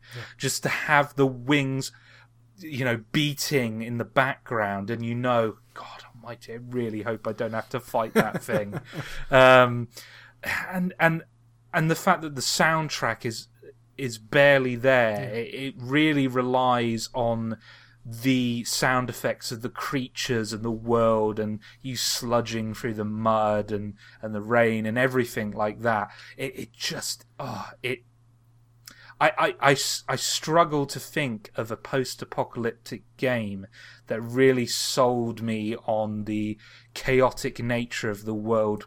Um, uh, of the world after all the nukes have fallen. Yeah. Um, it, it, it's it's it's really incredible. Yeah. The thing is, I mean, I'm assuming this would be a nightmare to program and develop, but it was these surface areas that made me feel that I would kill everyone and, and just in this country if they would develop an open world version of this game, Yeah. where you're not being forced uh, down a relatively linear path, but you're actually able to branch out and you're able to scuttle it in the tunnels, go out on the surface for uh, scavenging runs. Um, it's just the, it sells the world so much. I mean, if there was something like Metroid, uh, Metroid Prime, like that kind of design, I think that could just be a, an immense game, just absolutely incredible. Yeah, There is a small degree of that in the DLC. There is a DLC that's kind of like semi-open world where you're outside the Great Library, um, and you come go in and out of the base and you kind of trade for uh, supplies uh, based on the relics and heirlooms that you've uncovered. But I think that that on a much bigger scale could just be one of the best shooter experiences I've seen. Yeah, uh, I, I, I, I know it will never happen, but I'd kind of love to see a Fallout game that looked like this, or a, or a Stalker game, or anything like that. Just, I know open world, you have to. With open world games, you kind of have to draw the line on certain things uh, technically, just because the world is so big. Um, so, I, I, and I, I do think part of the reason why a lot of these sections look as good as they are is because they're directed, uh, you know, sequences. They're quite linear, but oh, Jesus, uh, I it's so impressive. Um, and um, I yeah, I, I'd I'd love to. I I'm I you see I played this game on PC. Um, so I I don't know if any of you guys played this on the console and whether uh, it it's significantly visually different on those platforms. I played the PS3 version, and Yeah. uh, not that I had a side by side comparison, but you know I was as awestruck as you were with that that section in particular, which was the uh, the levels, the crossing the bridge, and then into the dead city. It was just it was fantastic. There was it's far and away the the strongest part of the game for me. Um, Yeah, because I I think uh, it sorry, was- there you go. it was just the way in the first game I felt going above ground was uh, it wasn't something you really looked forward to because you'd get you know you'd get uh, attacked by the uh, charging dog-like enemies. the uh, dreaded whereas this- librarians yeah. and stuff. Yeah, But in this this you kind of you wanted to get out to see the to see the environments and they they gave you a much greater view I think across the city. You got a, a lot more panoramas to look at and I thought that was a, a really strong part of the game. I thought it just it looked it really it really sold a world that had been ruined by war. Yeah, Yeah. I'm also pretty sure that 4A kind of felt the same because it's obvious that they were a lot more lenient as far as your filters went this time. I mean, in the last game, 2033, you had barely any time to get the surface, get what you needed to do, and then just get the hell back down where it was safe. Whereas in this one, I was never really in any danger of running out of oxygen. No, the only time I can think of is the beginning of the bridge section. You go a long way without finding a filter. If you hadn't stocked up on enough filters at that point, you might be in trouble. But I think one of the last things you do when you leave um, the underground section beforehand is stock up on a lot of stuff. Um, and and then shortly after that first bridge section, you're getting loads of filters, and um, the the young dark one starts bringing filters to you as well. So very quickly that becomes a non-issue. Um, yeah, the outdoor sections, the bridge, uh, when you're cross- crossing towards the church, um, that whole section, um, despite the fact it's actually a fairly linear path, it feels very open. Um, and I thought that was great. The, thing that struck me on, and I'm not sure how scripted it is, but like on the bridge where you get on the zip line and you're shooting at the the various uh, mutants around you, and the winged one comes in. I- I presume that's scripted. That the winged one uh, attack attacks and bites the zip line and and basically sends you hurtling to the ground. That is, Um, I've never been able to play through that without it happening. Yeah, I was going to say I hit it a bunch of times with a four barrel shotgun and uh, and it didn't go down. I wonder whether those above ground bits would work if you got rid of the enemies altogether because I, I got a lot of the tension I think does come from the sound design as Josh said about the beating hmm. wings off in the distance but also the, the breathing going through the mask I think that adds a lot of tension Yeah. to the game and I yeah. wonder whether because uh, I'm sure we'll get onto the creatures later on but I found a lot of those to be unsatisfying to, to deal with and I think just having the pressure of trying to get to where you need to go without running out of filters would probably be as tense, as exciting as it would be having to fight off hordes of, of demons. Yeah, let, let's actually talk about the creatures now, seeing as you've brought them up. Um, h- how how do you guys feel they handled these gameplay encounters with the creatures? I know a lot of these creatures are also in 2033, but there are some new additions as well, like the spider slash scorpion type creatures Yeah. that uh, are, Are are sensitive to basically light. pitch pitch black Yeah, yeah, monsters that react to light quite uh, Those uh, quite I really enjoyed those ones. Yeah, th- th- those were I-, I think the most mechanically interesting to fight, just because it was fun to just go, yeah, yeah, take Yeah. my I'll. I'll quickly throw this Um, in because I'll probably forget later on. But there's another DLC that um, is essentially aliens. Right. right. Um, basically, the entire uh, conceit of it is that you have got to survive in one of those nests, and you've got a flamethrower, and you can toast them really good. And oh, it's Jesus. just it's my second favorite piece of DLC. The other one is the open world one, and um, I just think that it does the entire Alien side better than any Aliens game has ever done. You know, and granted, that's not particularly hard when you've got like um, Colonial Marines. yeah, Colonial Marines as its competition. But if they had made a game of this and called it Aliens, it would be the best Alien game ever made. It's really atmospheric, and it, it's just those creatures are very. It's not so much like great to fight; they just give off this, like, era looming menace, and the fact that they're lurking around corners, jump Yeah. diving down holes, Yeah. you're never sure where they're going to come from. You know, I, ju- I think they're a great addition. Yeah, no, I, I think they're the one standout out of all the creatures you fight. Um, I I enjoyed fighting those creatures just because they had a cool little gimmick. But the mole monsters and the the howlers, I think they're called, or or the, those creatures, they're kind of just but you know sponges for my bullets after a while. Um, they're not. They're not hard to, or frustrating to fight. They're just kind of dull They feel like filler. to fight. Yeah. Um, I mean, the thing is, I mean, th- they need to be there, but it's a shame that they weren't handled better. You know, like uh, more interesting to actually fight them. So, uh, one of the criticisms I think we had in Metro 2033 about the above ground sections where you were mostly fighting the mutants, below ground mostly the humans. Um, the mutants were, were clearly um, iterations of different animals. They all had animalistic tendencies, and they do this time around. Um, the the first time around, the problem was they just didn't do anything particularly different. It was just a slightly bigger animal it was based on, and you just had to pump more bullets into it. Um, and that's that's kind of the situation here, except you do have the enemies that react to light. Part of the problem with them is when you're in the nest, they've got the holes in the wall that they can scurry back into. Um, in one particular section, it, one of these creatures was running out. I would hit it with a light, it would scurry back in. So I didn't have enough time to shine light on it before it would scurry away, um, which was just uh, unfortunate, I guess. It just meant a very repetitive five minutes until I just gave up and carried on. Um, and then you've got the um, the the shrimp in the in the water, um, and particularly the, the bigger ones where they've got the um, the claws they put in front of themselves to shield themselves. So you've got to wait for them to attack you. Um, but the fight with the bear actually ended up showing me what I disliked most about these encounters, which is this isn't a game where you can jump and run like in Halo. If you want to get away from something that's coming up to melee you, you just jump and run around, albeit like an idiot, but you can do. You've got no roll mechanic, you've got no evade mechanic. In the bear fight, for the first little bit of it, you'd just been told well, I'd just been told that I was wrong to shoot a winged mutant because she was just trying to protect her child. She wasn't red, which is the game's rather obvious code name for something that is a, a danger. Um, and you go straight into this boss fight towards the very end of the game with a, a giant mutant bear, essentially.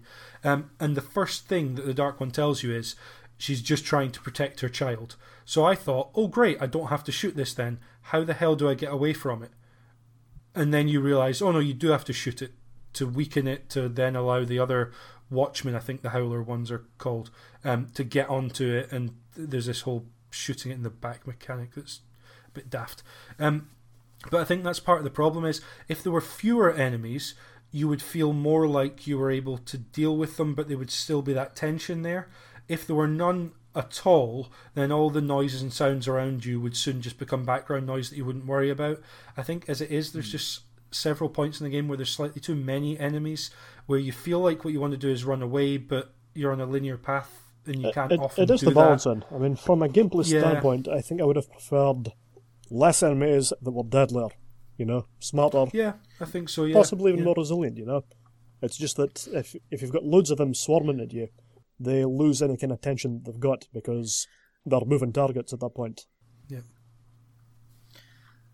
Um, okay. Um, lastly, um, I kind of want to talk about the ending, um, mainly because uh, the good and bad ending, as it were, are really dramatically different in this game, and and that's the same with 2033 as well. But um, yeah, um, so basically, what happens is either the communists invade and you decide to blow them all up and that's exactly what happens and you die and then the what we didn't touch on actually is the the fact that the the little dark one is actually trying to find a bunch of dark ones that managed to survive the explosion at the end of yeah.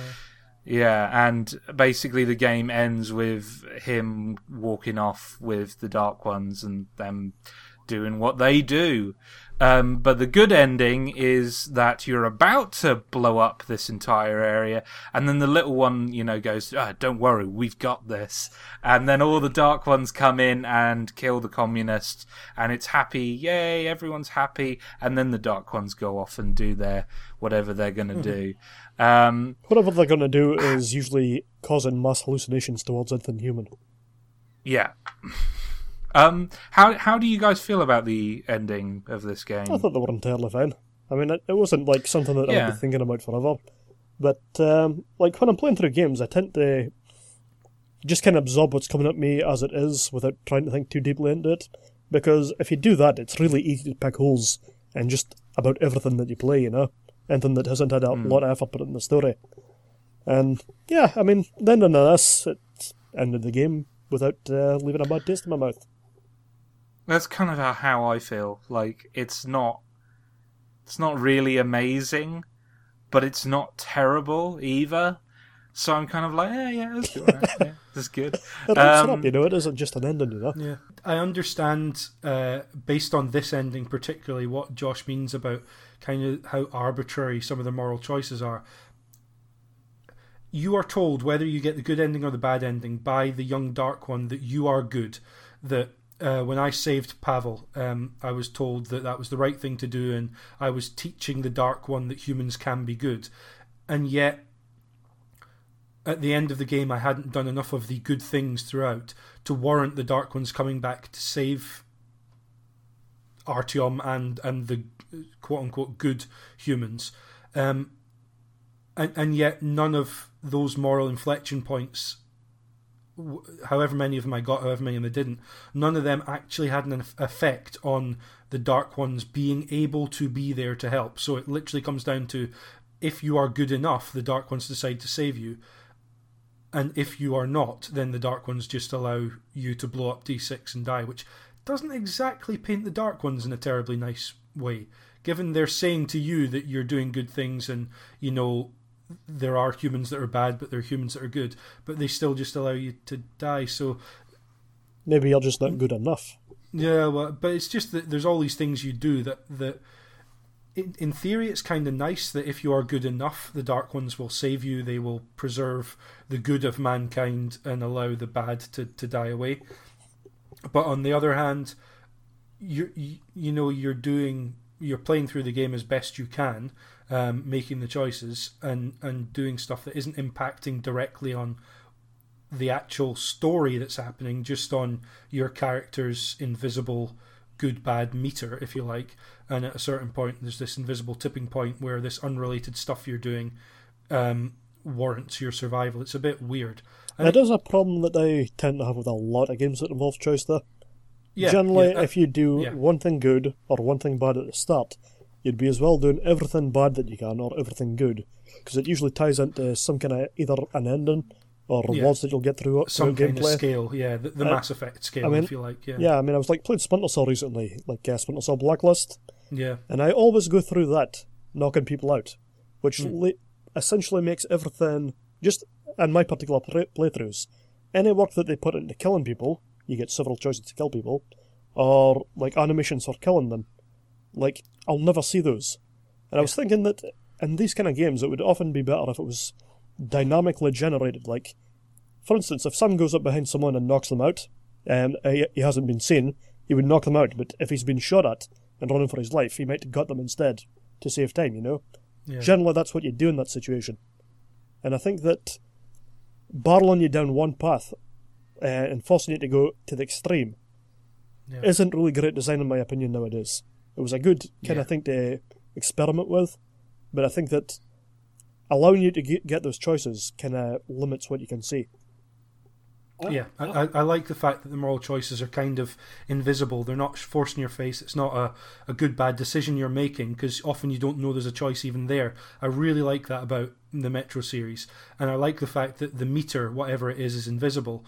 Um, but I do kind of see what Josh and Brian mentioned earlier about the fact that i- if they're gonna have this good and bad ending, it kind of does feel like you're being cheated if you don't if you don't know what it is you're doing and can't see the effect that it's having on it, it would it would almost be better to treat it as a hidden ending. But I'm Yeah. not entirely sure it works the way they do it. Well, I Anyway, think Brian, I Brian, think you were going to say, yeah, Yeah, I- as I say, I I actually when I finished the game and then I went online to look at the alternate ending and I saw it was described as the good and the bad ending, yeah, and I I- I'd sort of rejected that label because I think the bad ending, as you know, the internet would have it, is actually narratively the the better ending. I think it wraps up Artyom's story quite nicely. I mean, he's already he starts the game as a mass murderer, essentially, of wiping out this whole you know uh, race of new creatures.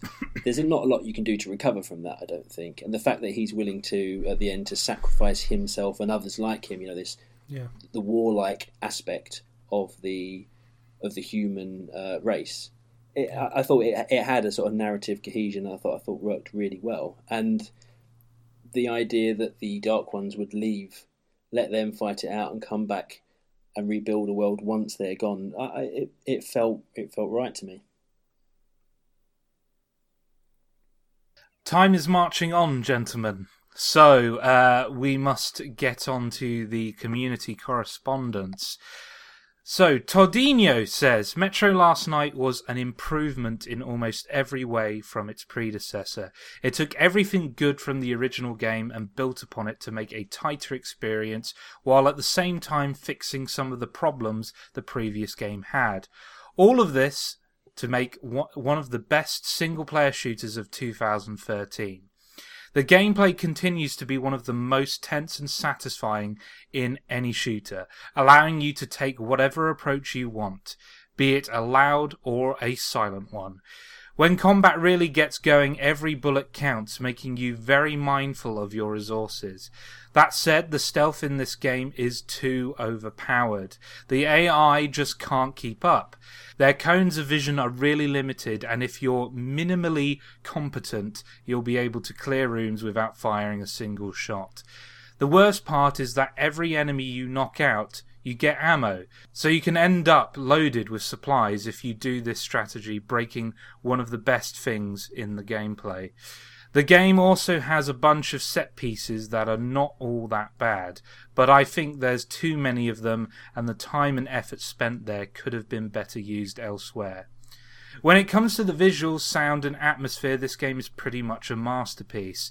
There's not a single area in the game that doesn't look and sound great.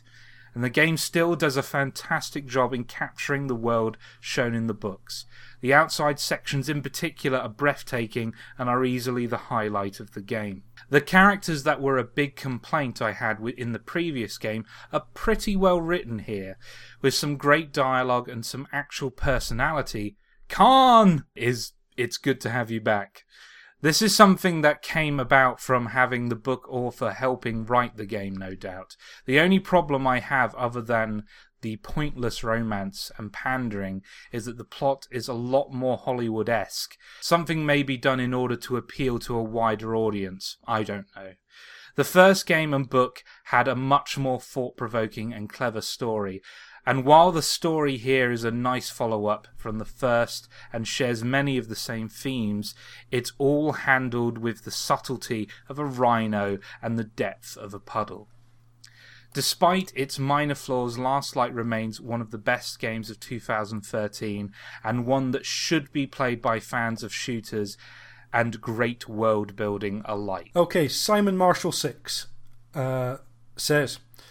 Metro 2033 is my favourite first person shooter, which was released during a period when the genre was bombarded by anyone and everyone looking to jump on the success of Call of Duty. My one criticism for the game was the shooting itself. At times you'd be aiming at the enemies, pulling the trigger, and the bullets flew off to hit anything but your target. With the improvement in shooting mechanics being made to Last Light, you'd think I'd be in Dreamland, right? The combat overall was much better than its predecessor, but the game was far less memorable with a mixture of boring open world sections, predictable storylines, and a ridiculous scene which sees you visiting a strip club, Metro Last Light just cannot compare to 2033. The spider enemies provided the only memorable enemy encounter throughout the entire game. Having not read the book, I was experiencing Metro as someone who only knew the story from the games, but it seemed convoluted a lot of the time, and the ending cannot compare to the choice the player had in the original. In saying that, the twist was done well, but you knew from that instant that you would have to eventually kill Pavel Morozov and that fight is rather unmemorable too. It's also reminiscent of the end fight in Bioshock. As a game, it's hard to fault Last Light. The stealth sections are well done, the shooting is on point, and some of the enemies are well designed. As an experience, however, Last Light is often forgettable. Although I would recommend it for others to play, the game never reaches the heights of frantically squirming away from a librarian like you experienced in the previous game. Okay, here's from Rashid the Gatekeeper. I played Metro 2033 after it had been suggested by a few friends on Steam. I'm not usually a big fan of survival horror games, as I scale pretty easily, so I figured I would probably never play it. But two years after release, it would be worth a few dollars, so I gave it a whirl. Much to my surprise, the game quickly became one of my favourites of the generation. So, needless to say, I was extremely excited when Last Light was released. I picked up my pre order on release day and began playing it immediately. Last Light offered some changes from the first game, the guns felt more powerful than in 2033. The bullets seemed to do slightly more damage than they did before, especially to the monsters, and the enemies also seemed to be slightly less unforgiving when trying to be stealthy. Depending on how dedicated you are to stealth in games, this could be considered a good or bad change, but the enemy's superhuman hearing abilities was one of my few frustrations with the first game. Boss monsters were also a new addition to the sequel and to mixed effect. The only boss monster that really had any sort of payoff or purpose was the bear in the garden level, and being given the opportunity to spare the bear from being taken down by the Watchers was a nice touch. The other two bosses, the Rhino and the Bog Shrimp, however, felt lacking in any purpose other than to be end of level bullet sponges. Mutated spiders and scorpions were also added as enemies for Last Light, and were interesting creatures to fight. Being able to not waste time on a monster was a nice reprieve, simply shine your light on one for long enough, and it'll flip over on the ground, allowing you to stab the soft underbelly with your knife. I have very few complaints about Metro Last Light. The ability to carry a third weapon I'm sure was useful to some players, but I felt was mostly unnecessary. I found a pneumatic Tikhar rifle early, and used it for pretty much the entire day of the game, only carrying around the revolving shotgun for those really pesky monsters. I carried around a bolt action long rifle with a handful of bullets, and never felt the need to use it. Eventually switched it, switching it out for a Helsing, which still didn't get much use either. All in all, I feel Metro Last Light falls just the tiniest bit short of Metro 2033, but it's still an amazing game and I would absolutely recommend it to anybody. The tone and atmosphere make for a richly immersive experience. Metro 2033 easily became one of my favourite games of the generation, but the series has now become one of my favourite game series of all time.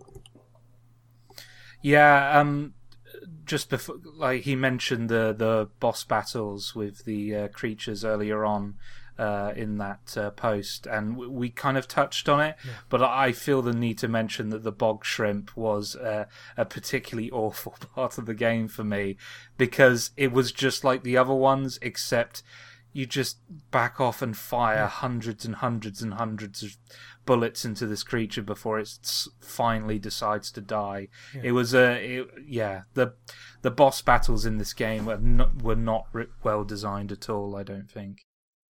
Okay, now let's move on to our free word reviews, starting with Matt Lee's. Didn't need tits.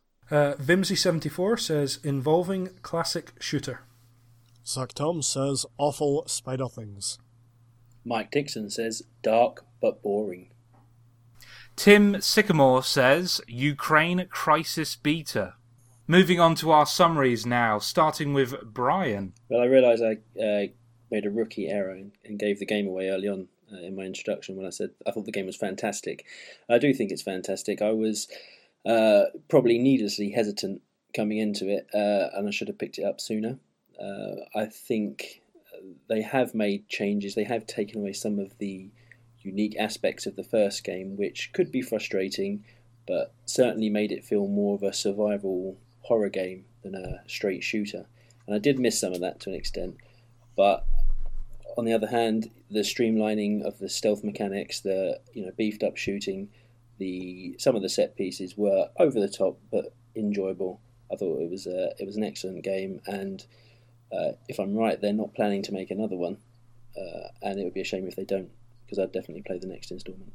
The last light was really impressive to me. Um, I I was really frustrated with Metro 2033 because um, a lot of the ideas in that game, a lot of the concepts were ticking all the right boxes for me, but the execution uh, just wasn't there.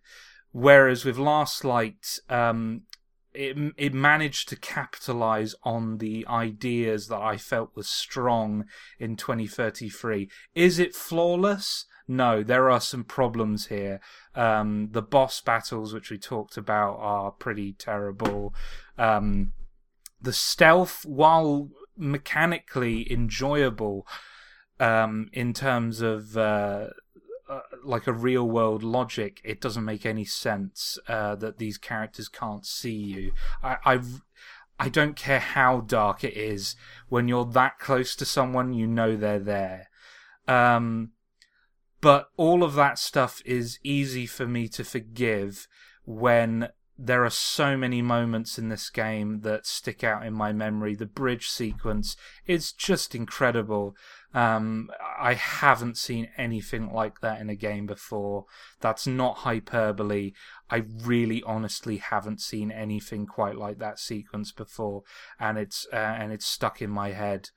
Um, it's it's a flawed game, but a game that has so many moments that um, I find uh, I find really memorable. So yeah, a a, gr- a great game that has problems is my uh, final uh, final analysis of uh, Last Light. In summary, I really enjoyed Metro Last Light. It's not a perfect game by any means. Um, as I said before, the stealth is so overpowered as to break the immersion that the game tries so hard to build and maintain. But aside from that and a few minor points, I think that it gets a lot right. Um, we've been going on about how great the atmosphere is for quite a while, and you know that can't really be overlooked. But apart from that, I mean, it was pretty much my favourite first-person shooter of 2013. Um, and it's a shame that it kind of got overlooked a bit, considering stuff like Bioshock Infinite was coming out. And it's all the more impressive when you consider the fact that this small Ukrainian team with a budget um, allegedly supposed to be about a tenth of most of its competitors pretty much soundly kicked the arse out of them as far as atmosphere goes and improved so much um, over its predecessor as far as the gameplay went. The story overall is a little bit crazy, but I highly recommend that anyone that likes first person shooters, and especially likes to soak in any kind of ambience from a game world, they should definitely check this game out. I have a really conflicted uh, opinion of Metro Last Light, uh, and and not in a negative way. Just that I understand all of the changes that were made following Metro 2033. I think a lot of the stuff that's been addressed, the mechanics of the shooting, the stealth mechanics, um, making the game a little bit more pacey in terms of you know a bit more action thrown in, some set pieces, that kind of thing. It all makes sense. It, it really does. Putting in a bit more uh, interaction between Artyom and the people around him, rather than them just being uh, there to push the story forward. They're, they are there for character interactions with Artyom. All of it makes sense. It really does. It, it they're addressing issues that I know a lot of people will have had with Metro 2033, and I did as well. And Metro 2033 is a game that several people I know got to points where they felt they didn't want to continue or they were actually unable to continue. Perfectly possible in Metro 2033 to get to a situation where your gas mask had broken or you were out of filters and you had no way of getting to another one and could not go back to get one. That was that was feasible. That nearly happened to me. I'm sure it happened to other people. So I understand all of the mechanical changes they've made in Metro Last Light. The problem is it makes it an easier game to play, not in the difficulty sense, but just in it makes it a more approachable game to play. I guess is the better way to put it. Um, but it takes away a little bit of that edge, a little bit of that realism, a little bit of the tension to do with the gameplay. Fortunately, Metro Last Light can afford to lose some tension in the gameplay. It keeps a lot of the things to you know the the clean military grade bullets um, having to monitor your battery level, your pressure gauge, um, having to take care of your filters and gas masks. It keeps all of those mechanics, which is great. They didn't drop those just because they were a bit atypical for a shooter. Um, and I think that's fantastic. And the reason that they can afford to lose some of the tension in the in the gameplay is that it keeps the tension and the atmosphere ratcheted so uh, not even high, just so really well finely tuned. They know they understand how the player is going to feel at certain points in the game. They understand when the player is going to need uh, 40 games. This is understand when the player is going to need a breather. They understand the tempo of the game and how they are presenting the information to the player, uh, the emotion that goes with that, the um, the, the the feelings of claustrophobia, the feelings of um, being lost or being helpless or just being vulnerable. They understand all those things, and they've demonstrated in Metro Last Light that they understand how to to string them out to exactly the right degree without tipping almost ever into the point where it becomes too tense or it you know there's too little action or too much action i think. And i think that's what really worked for me about the game. Yes the stealth was too easy. Yes you know some of the enemy ai bordered on the ridiculous taken on its own. But in the context of the game what that did was allow me to just drink in not so much the story but the way the narrative was presented and the pacing of it etc i think that was done incredibly well and in all honesty, I'd rather they did that than um, than than tried to do to try to make Metro 2033 again um, with its faults. I think it's it's better to, to have a game that displays some other faults. It, it's not a perfect game, but it it shows they're addressing what they think the issues with with their first attempt were, and it shows that they can go on improving on this. Whether it's another Metro game, I, um, I noticed in the credits that um, the the game was uh, credited as being inspired by Metro 2033 and Metro 2035. I'm not familiar with the books. I believe there are more than just those two, but it shows that whether it's going to be a Metro game or something different, 4A games are working just improving themselves game on game, and I can't wait to see what they do next. That's my takeaway from Metro Last Light. I'm excited by 4A games and what they bring to the table and what they can do and the ways in which they're going to move forward. Okay, that just leaves me to say thank you to uh, everyone on the podcast. Thank you, James. Thank you, Darren. And thank you, Brian. Um, I hope this uh, debut appearance on Cane and Rinse wasn't too scary for you. Brilliant. I'm pleased to be uh, pleased to be on the other on the other end of the podcast for a, for a change. Okay, next time on Cane and Rinse, issue 128, Burnout and Burnout 2 Point of Impact. Look forward to that. Uh, in the meantime, we'll leave you with some lovely music.